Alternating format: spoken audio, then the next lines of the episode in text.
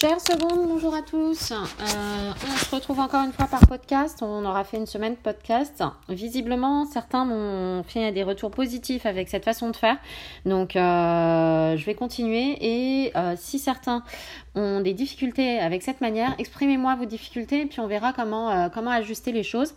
Comment faire autrement en plus des podcasts. Les podcasts, j'y resterai parce que ça aide beaucoup de, beaucoup de monde. Et puis, et puis, je rajouterai une autre façon de faire pour, euh, pour ceux pour qui c'est difficile, c'est euh, c'est pas la meilleure, euh, meilleure des solutions. Alors, pour commencer, je vous ai dit dans les messages, aujourd'hui, pas pas d'interro parce que ça va être compliqué de la faire sur It's Learning, vu comment It's Learning a marché hier. Donc, moi, j'ai pas du tout réussi à me connecter. C'est pour ça que certains ont reçu mes réponses hier soir, voire ce matin. Euh, de la journée. J'ai essayé, j'ai essayé, j'ai essayé. À aucun moment j'ai réussi à, me connecter. Alors que lundi, mardi, mercredi, il y avait quand même des moments où je me connectais, ça me déconnectait, mais je me reconnectais dans la foulée. Donc, euh, donc c'était un peu difficile d'envisager l'interro It's Learning euh, aujourd'hui, vu cette incertitude. Alors, je vous explique tout de suite comment on va faire lundi. Je vous ai dit tous 13h00, donc euh, vous mangez vite.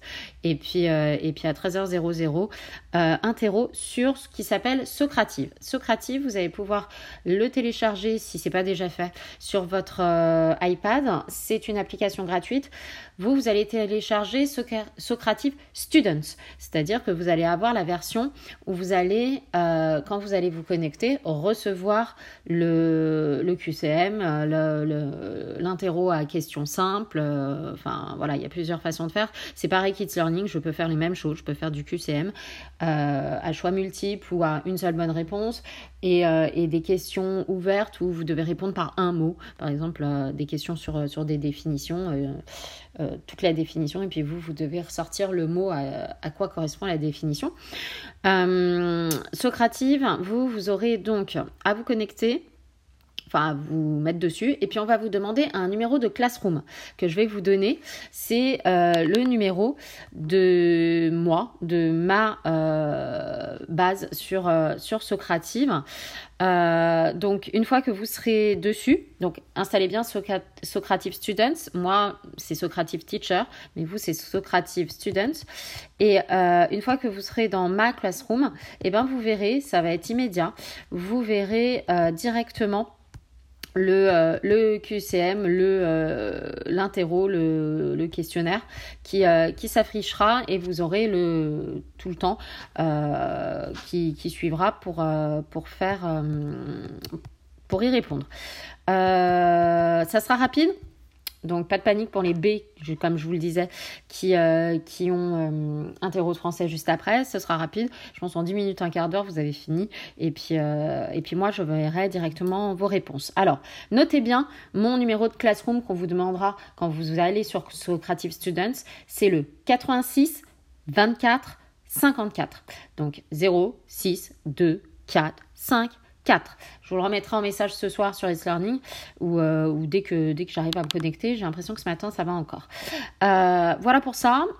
Hum, soyez prêts et d'ailleurs pour être prêt, on va commencer par revenir sur ces notions que vous deviez travailler euh, avec la deuxième série d'exercices, c'est-à-dire ces notions sur la loi d'Ohm. Alors, vous avez compris, ou pas. Alors je répète du coup, pour ceux qui n'ont pas compris, vous avez compris euh, que cette loi, elle s'applique à certains éléments qui sont dans les circuits que l'on appelle des résistances. Donc ça ne s'applique pas au générateur, ça ne s'applique pas à une lampe. Euh, c'est vraiment pour ce qu'on appelle les résistances. C'est des éléments qu'on met dans le circuit qui vont aller moduler le courant électrique. Et d'ailleurs, ces résistances, pour le moduler, vont devoir se retrouver en surchauffe. Euh, c'est intéressant. D'ailleurs, dans l'exercice 15, euh, on se rend compte que ça permet euh, de faire fonctionner un plancher chauffant. alors, une natte est assimilée dans ce plancher chauffant à une résistance puisque elle va moduler euh, ce, courant électrique. Et résultat des courses, bah, elle va surchauffer. Et c'est sur ce principe-là que ça va chauffer l'ensemble du matériau qui est en dessous du plancher, donc avoir un dégagement de chaleur, transformer l'électricité en chaleur. Alors, À chaque fois, cette loi d'Ohm s'applique aux résistances et euh, s'applique à ce qui s'y passe dedans, c'est-à-dire cette modulation du, euh, du courant. On a cette loi d'Ohm qui est très simple, qui est une formule très simple, qui met en relation ce R avec U, la tension, et I, euh, l'intensité. Attention, parce que je l'ai vu dans des exercices de certains, il faut toujours faire attention à la manière dont est exprimée la tension, la résistance et l'intensité. La tension doit être toujours en volts. Donc si vous avez des millivolts, des kilovolts, des choses comme ça, il va falloir, avant de commencer l'application de la loi d'Ohm, convertir. Ce que certains n'ont pas toujours fait. Pour la résistance, c'est pareil, ça doit être en ohms. Donc si vous avez des kilo-ohms ou des milli-ohms, eh bien pareil, on convertit avant. Pour l'intensité, c'est la même chose. Il faut que ce soit en ampères, pas en milliampères, pas en autre chose. Donc, conversion avant si, euh, si on n'est pas raccord là-dessus.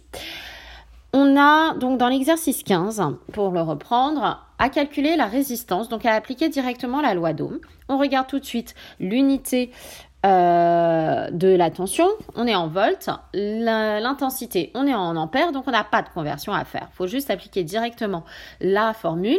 La formule dit que la, la tension est égale à la résistance fois l'intensité. Nous, la tension, on l'a. L'intensité, on l'a. C'est la résistance qu'on n'a pas. Donc, petit produit en croix pour remettre tout ça dans l'ordre.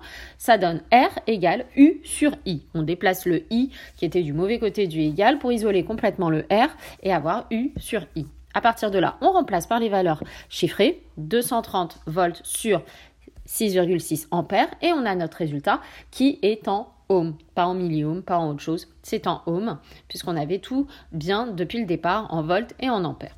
Voilà pour l'exercice 15, euh, comment fallait le traiter?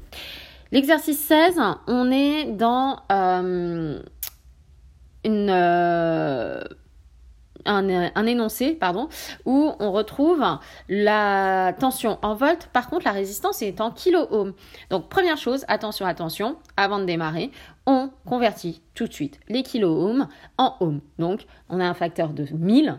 On va euh, multiplier cette valeur en kilo-ohm par 1000 pour avoir notre valeur en ohm. Donc le 4,7 fois 1000, donc 4700 ohms. Ensuite, on rentre dans l'application directe de, euh, de, la formule. Cette fois-ci, c'est l'intensité qu'on n'a pas. Donc on rebidouille la formule U égale R fois I pour avoir I tout seul dans son coin. Donc le R va passer de l'autre côté du égal. Il était fois d'un côté, il devient divisé de l'autre. Donc I égale U sur notre résultat, du coup, comme on a tout bien converti avant, on a des volts, on a des ohms, on va l'obtenir en ampères. Donc, on va avoir à calculer application numérique 9,8 divisé par 4700. Et on a une valeur en ampères ensuite. Voilà pour euh, cet exercice 16. Enfin le 17 pour ce podcast, genre, les autres les ferai dans un autre podcast pour toujours cette histoire d'avoir des podcasts pas trop longs en, données euh, pour que ça passe sur internet. Euh, exercice 17, donc cette fois-ci on est dans la manière dont on représente cette relation. U égale R fois I, ça ressemble à Y égale x. Donc A fois X. Y, eh bien, on peut le mettre sur l'axe des ordonnées, c'est le U. Et X, c'est-à-dire I, on va le mettre sur l'axe des ordonnées, euh, sur l'axe des abscisses, pardon, en bas. Donc, R devient le A, devient ce qu'on appelle le coefficient directeur euh, de cette droite, la pente de cette droite.